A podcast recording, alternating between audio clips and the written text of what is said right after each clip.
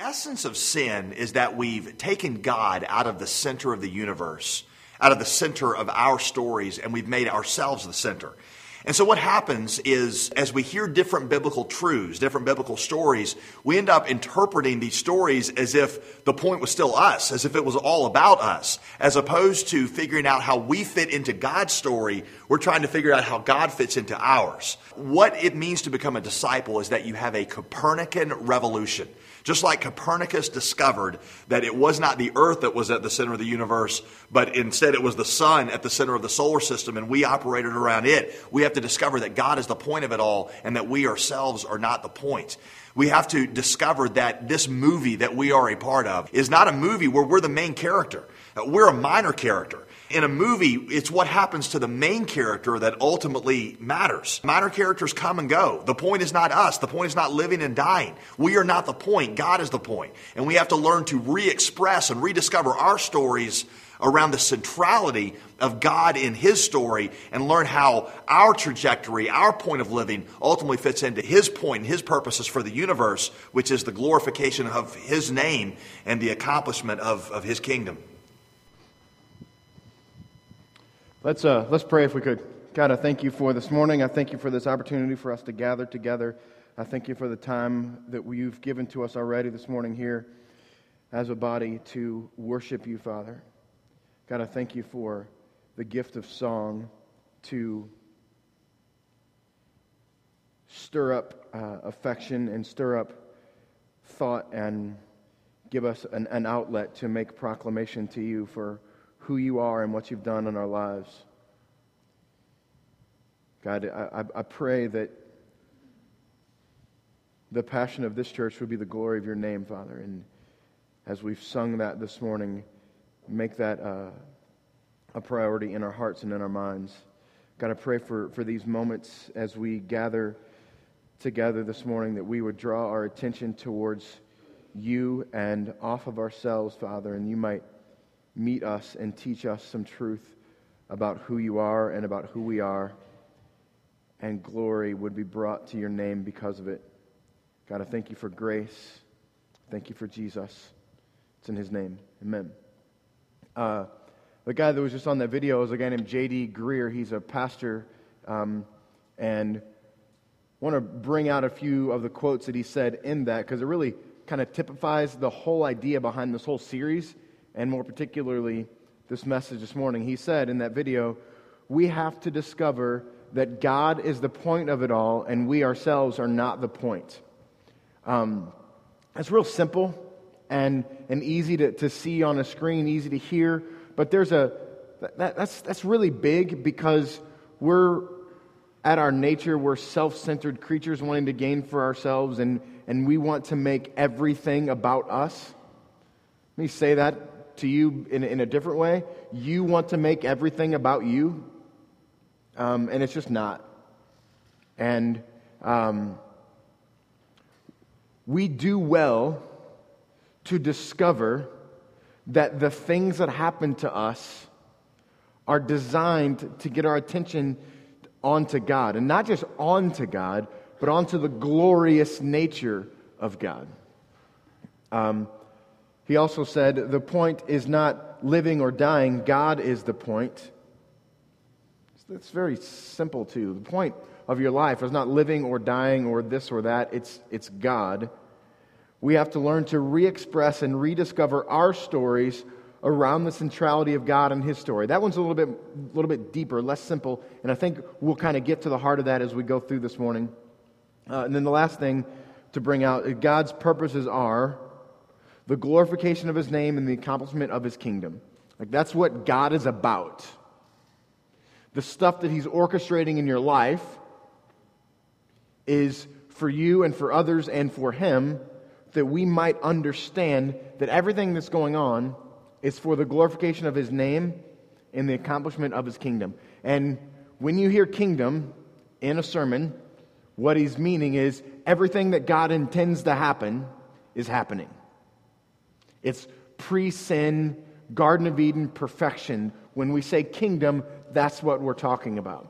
So, all the stuff that's happening is orchestrating events so that that might come to take place in your heart and in the hearts of those around you and in your community. That's why we exist as a church to bring the kingdom here, to bring the kingdom into focus here. Um, I want to speak three things before we get into the heart of, before we get into the, the scripture, three things that, that I want us to see consistently throughout this message and even throughout the series and even throughout our lives. These three things. Um, first, your story is not about you, it's about God and His glorious grace and making Him known. Your story is not about you, it's about God and His glorious grace and making Him known. Secondly, and this is something that's really been in my mind a lot lately, is our minds are limited by our linear view of time. Our minds are limited by our linear view of time. Um, I was thinking about this, talking to uh, a friend this week, uh, and, and he said, he, he's experiencing some, some pretty rough, difficult times. And we've been walking through this for, for a year and a half or so with him now. And, and just listening to him talk about it, listening to him talk about how, how the grace of God has been obvious to him. But still, he, he experiences times where, where the moment overcomes him. And, and that's where our linear view of time keeps us from really understanding what God, what God is, is doing. Um, say it like this a, few years ago, our house was hit by a tornado. I've preached about it many times. You guys all know about it. And it was a really difficult time. We were out of our house for nine months, and uh, I fought with the bank and with contractors, and it was just, it was a really, really difficult season of life. But now we live in a house that was paid for by an insurance company because of that. And it's, it's beautiful. And it's every day when I go to sleep, I, I, not every day, but a lot of days when I go to sleep, I think about this house is more than I could afford. And I think about grace, because ultimately that's what grace is. It's, it's something better that's happening to you than you could afford. But in, in the middle of that moment, throughout 2011, from like March of 2011 through Christmas time, it was, it was awful. It was really hard. And my linear view of time couldn't see 2015 because 2015 hadn't happened yet. But if we truly understand the story that God is telling in us and around us, we begin to, to get a little bit of perspective.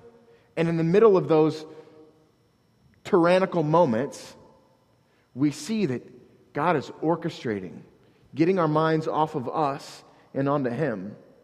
So our minds are limited by our linear view of time. And then the last thing is we are so consumed with how our current circumstances make us feel that we lose sight of the story that God is telling. That is Ferguson. It's, God has taught me that living in and loving the city of Ferguson, that our, we're so consumed with this very moment and how it makes me feel now that we lose sight of what God is telling us. And every story in Scripture is screaming that to you. Stop being so consumed with here in this moment because God is, God is coming.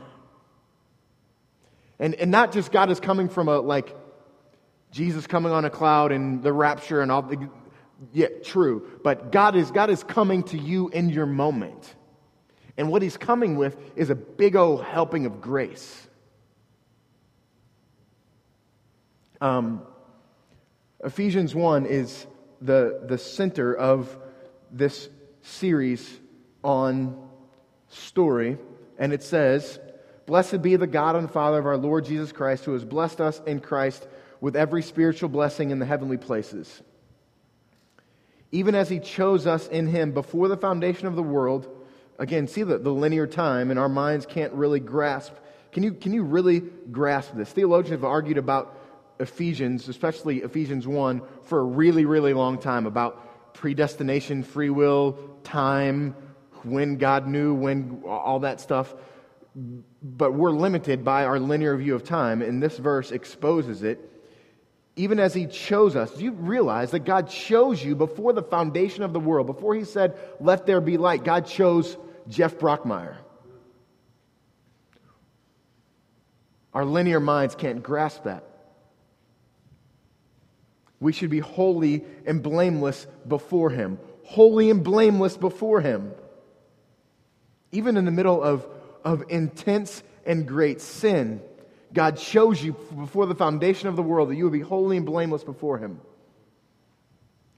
We really ought to throw more parties for Ephesians 1 4. Verse 5 He predestined us for adoption as sons, sons through Christ Jesus according to the purpose of His will. Because He wanted it to happen,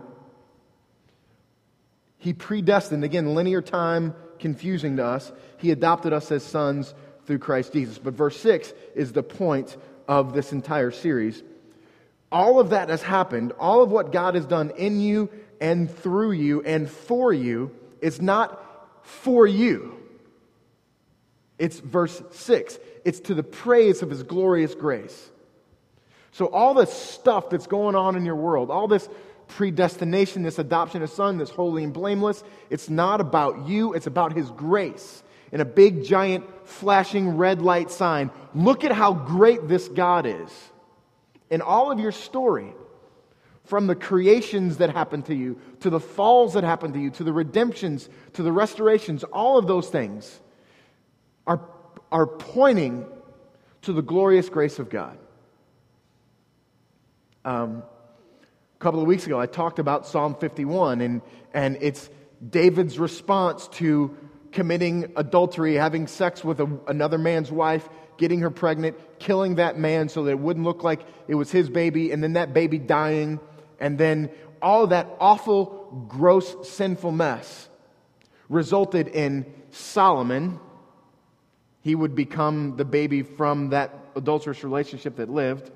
Solomon built the temple, and from that line came Christ. God is really good at weaving redemption.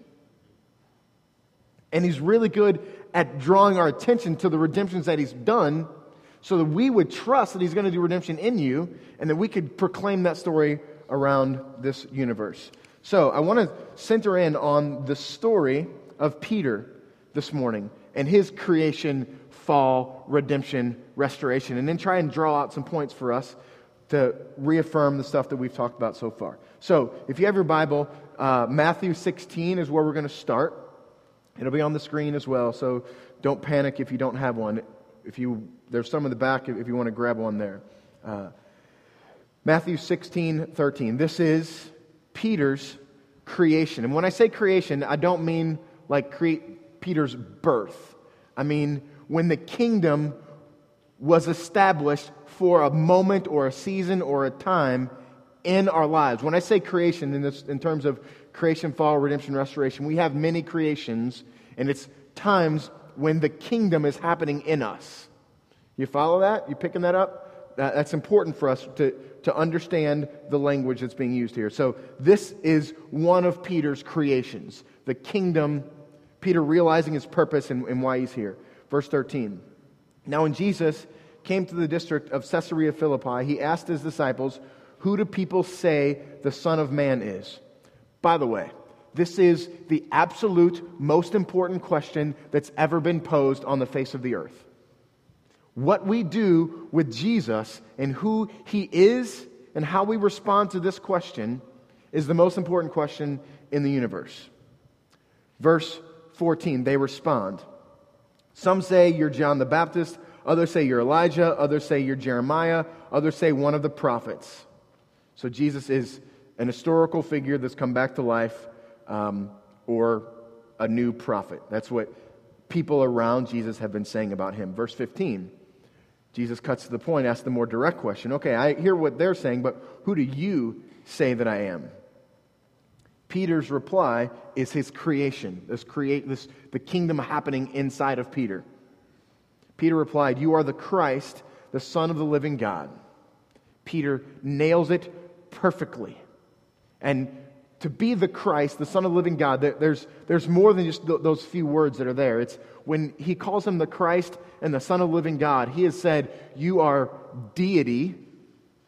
He has said, You are the long awaited anointed one that all of our history of fathers and their fathers and their fathers have taught us about that's coming to save us as a people. You are that.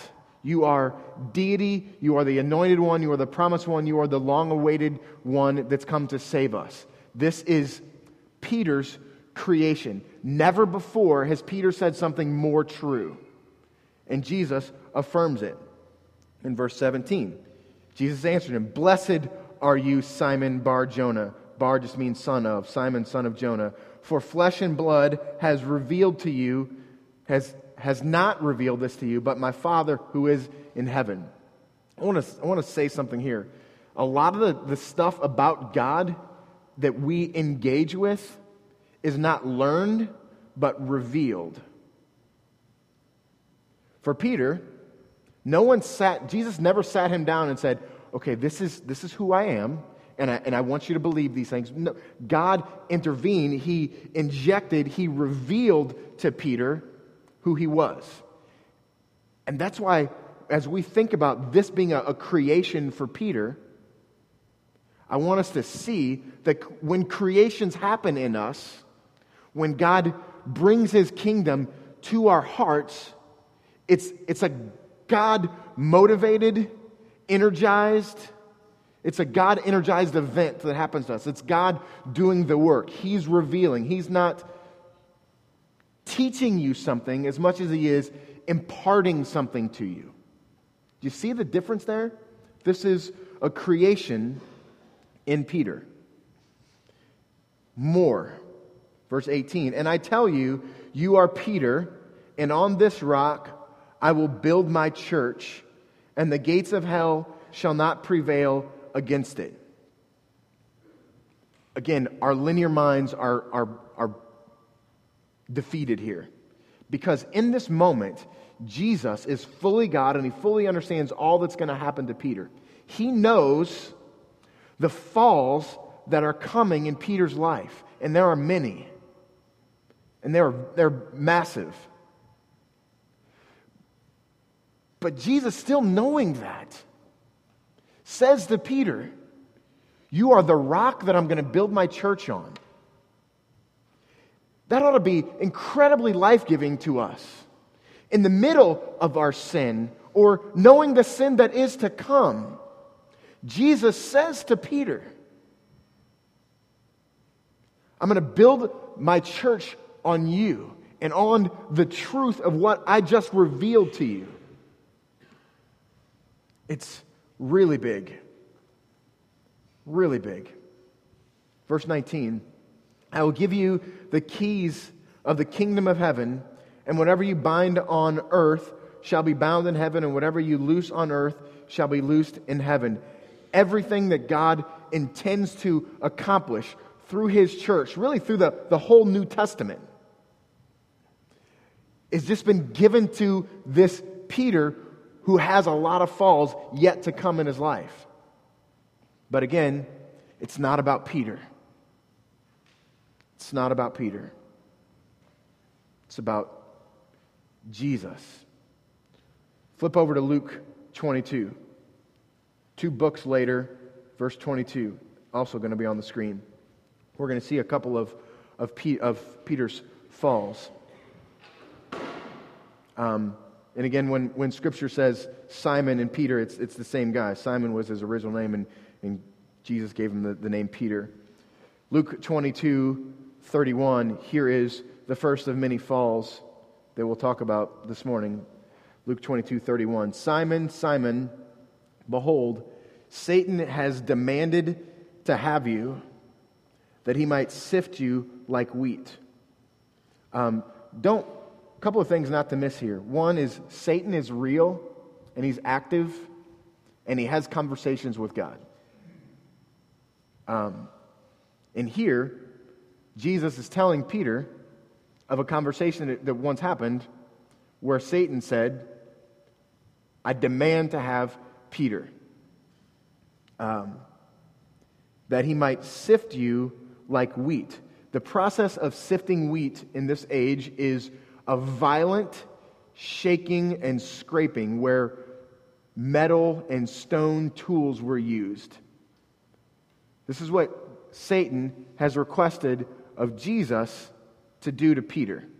we think of sifting, we might think of like a, a, colander, you know, where we're shaking out. No, that's not. This is uh, sifting is, is a violent act where seeds and stalks are torn apart and rough tools and hard tools like steel and stone are used to make it happen. So, conversation between Satan and Jesus. Satan demanded to have you so that he might sift you like wheat. Verse 32 is incredibly powerful and encouraging. Jesus says to Peter, But I have prayed for you, that your faith may not fail. I've prayed for you. We, uh, one of the things that, that Dave read this morning, uh, that in our responsive reading, was that Jesus is interceding for us. I, I, I, like, I need us to know that in this very moment, Jesus, do you know where he is and what he's doing right this very moment? He's sitting to the right hand of the Father and he's praying for you. That makes me want to cry. It's beautiful. And especially, I've, I've read this verse before, but I've not read it in light of Jesus is currently and eternally interceding on our behalf. And, and I think what, what a great thing it must have been for Peter in that moment when Jesus says, Satan has demanded to rough you up. I'm, I'm praying for you, Peter. And then to, to, to think of that Jesus is there now praying for us, interceding for us. What are we afraid of? Take courage. Second half of verse 32 is almost as cool as the first half. And when you have turned again, strengthen your brothers. And when you have turned again, strengthen your brothers. Again, the linear view of time. Again, being consumed with moments, missing the story that God is telling, missing the creation that God has placed in Peter. The creation that God has placed in Peter is that Peter understands that he is the Christ, the Son of the living God, and that Jesus is going to build his church upon Peter despite the stuff that he does. So the fall does not affect the creation in God's omnipotence.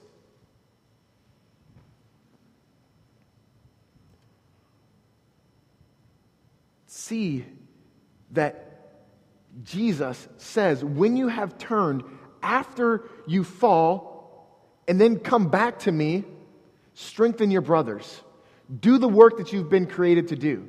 Don't let that fall destroy you. Don't let that fall disqualify you.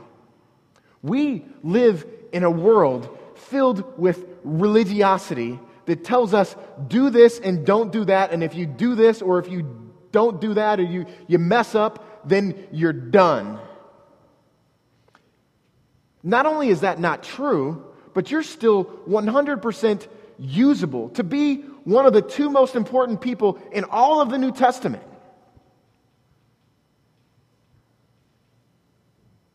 Don't let a fall destroy you. Please. Skip down to verse 40, 44 from Luke 22. Another fall for Peter. This is the, the actual fall happening. Then they seized him, that is Jesus, and led him away, bringing him into the high priest's house, and Peter was following at a distance.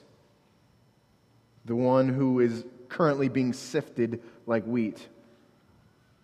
And when they had kindled a fire in the middle of the courtyard and sat down together, Peter sat down among them. Then a servant girl, most historians believe this is a girl who's about 12 or 13 years old. Think Hannah Grace.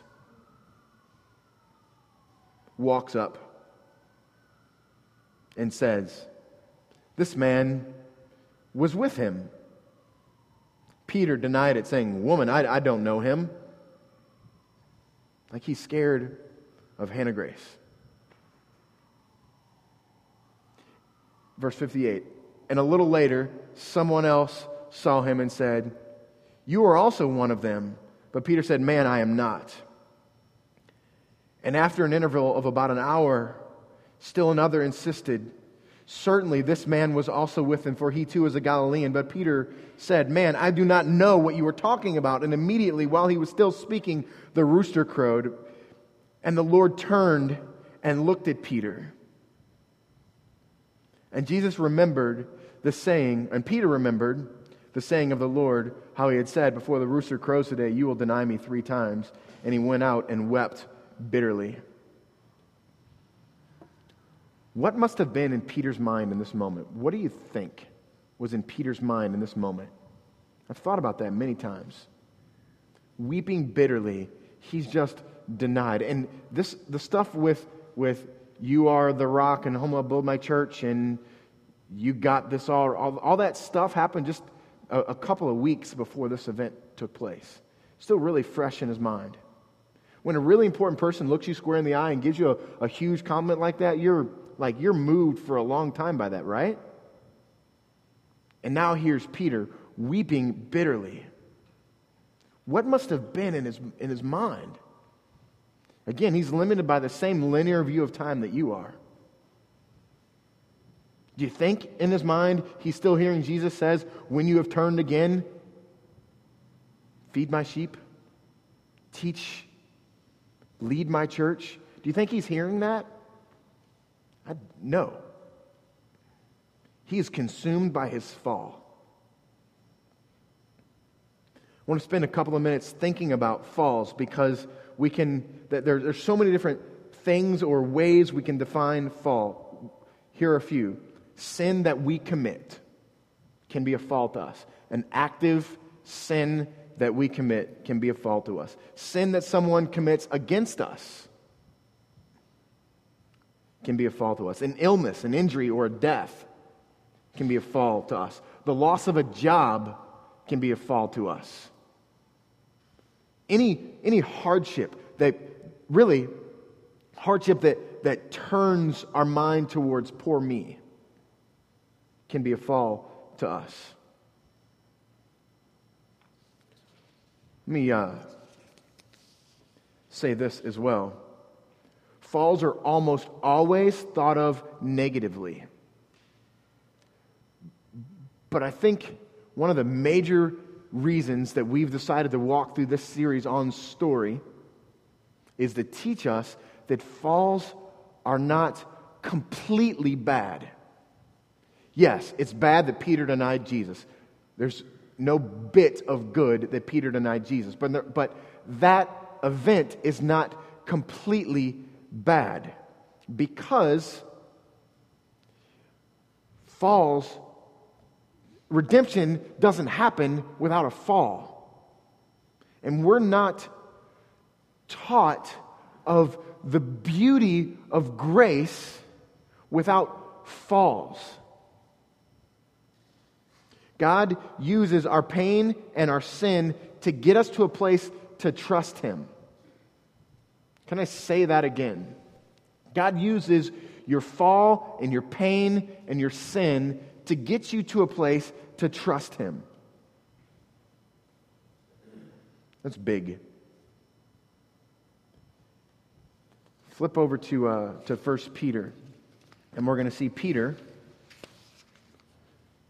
years later writing his book.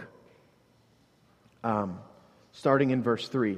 Before verse 3, he says, We're strangers and aliens in this world, meaning we're not, this is not where we're supposed to be. And because it's not where, where we're supposed to be and who we're supposed to be, stuff just doesn't work right. Verse 3 Peter. Again, remember all the stuff that's happened to Peter so far. The encounter with Christ, where he says, Yes, you are the rock. Satan has asked to sift you, but I'm going to pray for you. And he has fallen. and he has denied Christ three times. Peter, having had all of that stuff happen to him, brings us this truth. Blessed be the God and Father of our Lord Jesus Christ. According to his great mercy, he has caused us to be born into a living hope through the resurrection of Jesus Christ from the dead. Again, Jesus is intervening in you. You aren't doing anything to, to get to him. He's doing it all. Jesus has caused you to be born again into a living hope through the resurrection of Jesus Christ through the dead. To an inheritance that is imperishable, undefiled, unfading, kept in heaven for you. These are really powerful words. This is the gift that you own because of Christ. It is an inheritance that is imperishable, undefiled, unfading, kept in heaven for you. That's that's really big for us to, to come to grips with. And, and here's the beautiful part of, of this is without the denial, he went out and wept bitterly. And there's probably some, like a lot of sleeplessness. This is where I, I kind of take some pastor's license to kind of think about what Peter might have been doing immediately following this event between this denial and the resurrection of Jesus. There's probably a, a, lot of prayer happening, a lot of repentance, a lot of confession, and a lot of, a lot of deep journaling happening. And I believe God began to write these verses into his soul in those moments. And just like without David and Bathsheba, Solomon and the temple don't happen. It gets our mind away from, from us in these moments. So God isn't as interested in making your circumstances better as he is writing on your soul the truth of his love for you. And without the denials, Peter doesn't experience the depth of the steadfast love of the Lord. If we could somehow figure out a way to remove ourselves from our linear view of time and our, our preoccupation with our circumstances, to see the story that God is writing in your heart and through your heart. We can see it in Peter's life, right? Can, can you see how, how vital the falls for Peter were to 1 Peter 1 3 through 7? Can you see how vital they are? And how vital they were to David in writing Psalm 51 and, and all of these things. And, and last week in Kenny's story, all of his, his cop hatred and, and his prison time were vital to him. Without them, he's not who he is today. Without your falls, you're not who you are today. You don't understand grace like you do. So, so, don't be so consumed with it and see the picture that God is telling, not just for you, but for people around you. Do you know that, that the story that God is telling you is for people that are around you to see, wow, look at what God has done? Go back to our Ephesians 1. Everything that's happening to you is to the praise of his glorious grace. Verse 5 in 1 Peter, who, talking about the Christian, by God's power are being guarded through faith for a salvation ready to be revealed in the last time. I'm, I'm really buoyed by this that God's power is guarding us today.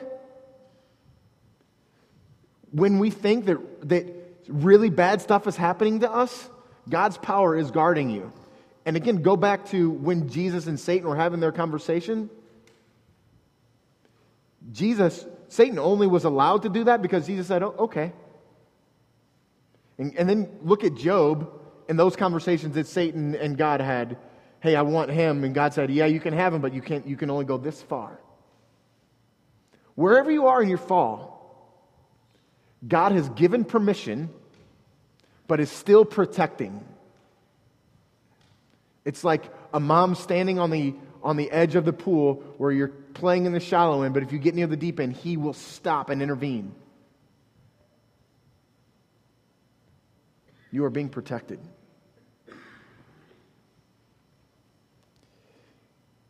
Verse 6. In this, in this guarding, you, great, you rejoice, though for a little while, if necessary, you've been grieved by various trials, so that the genuineness of your faith, more precious than gold that perishes though tested by fire, may be found to result in praise, glory, and honor at the revelation of Jesus Christ. This is a massive verse for us. The stuff that's happening, the falls that happen in your life, have a purpose. And that purpose is to purify your faith. And a purified faith is worth more than anything on this planet. That's what Peter just told you. And Peter is had experience with pretty big falls. Falls happen to test your faith and to teach you that your faith is strong and it's precious. And the end result of a fall is knowledge of Jesus. It's putting more Jesus in you. Is anybody here brave enough to pray for a fall?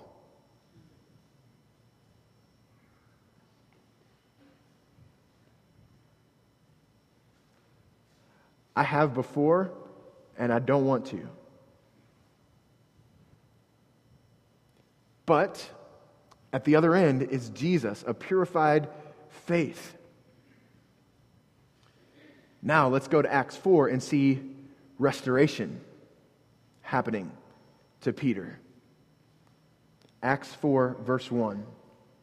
Again, I wonder what Peter was thinking here in this moment if he was thinking about his denials. But the creation is back in Peter and happening. And they were speaking to the people, and the, they is, is Peter and John, and the priest and the captain of the temple, and the Sadducees came upon them, greatly annoyed because they were teaching the people and proclaiming that Jesus, in Jesus, the resurrection from the dead. And they arrested them and put them in custody until the next day, for it was already evening. But those who had heard the word believed. So John and Peter were preaching, and people believed that Jesus was the Christ. They believed in the mission of Peter, and Peter was living his creation.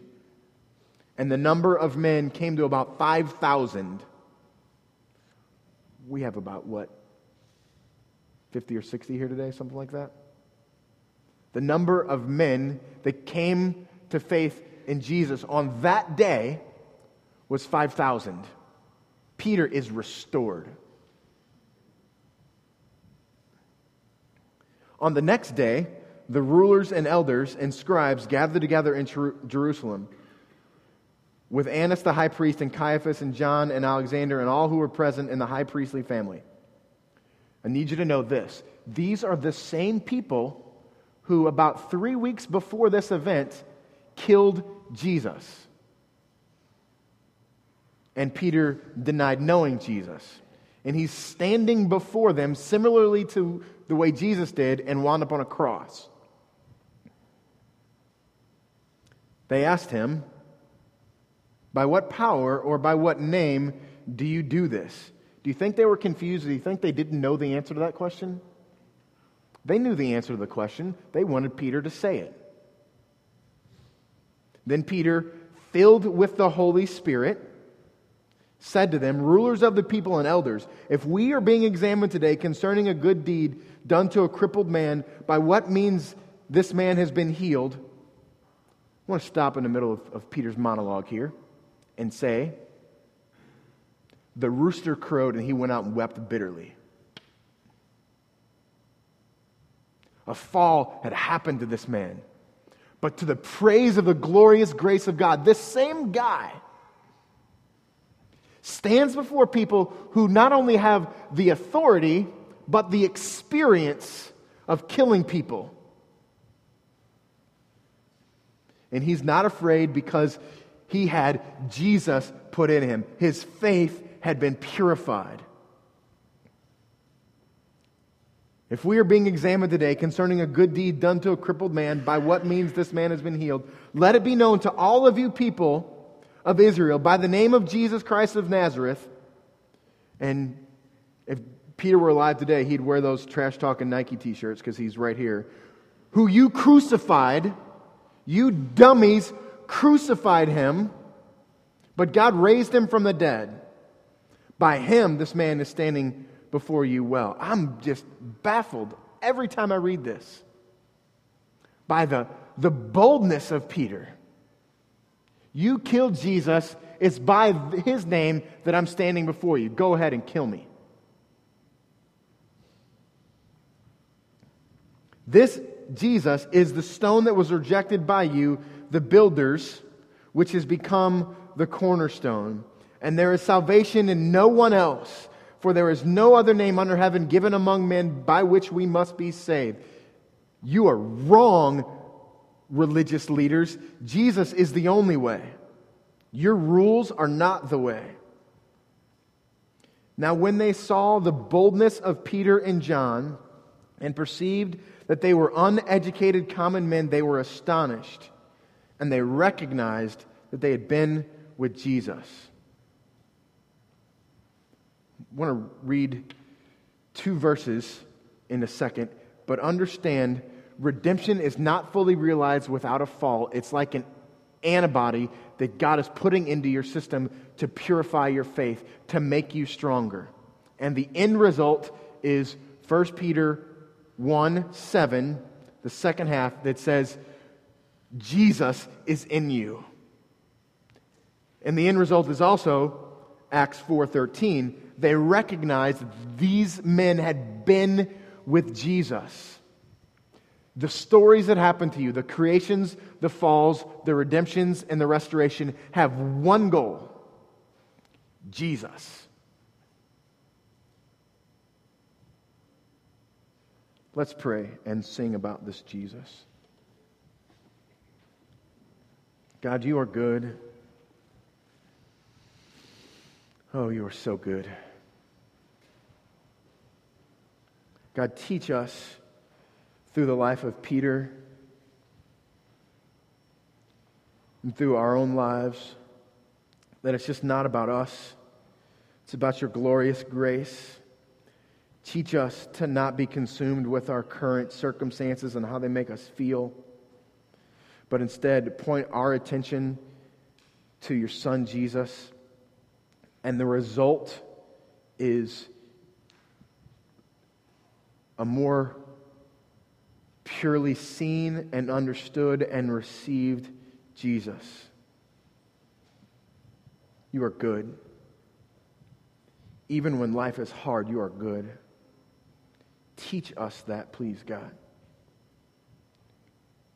Remind us that you are good and that your Son Jesus is interceding on our behalf eternally. Thank you for Jesus. It's in his name that I pray. Amen.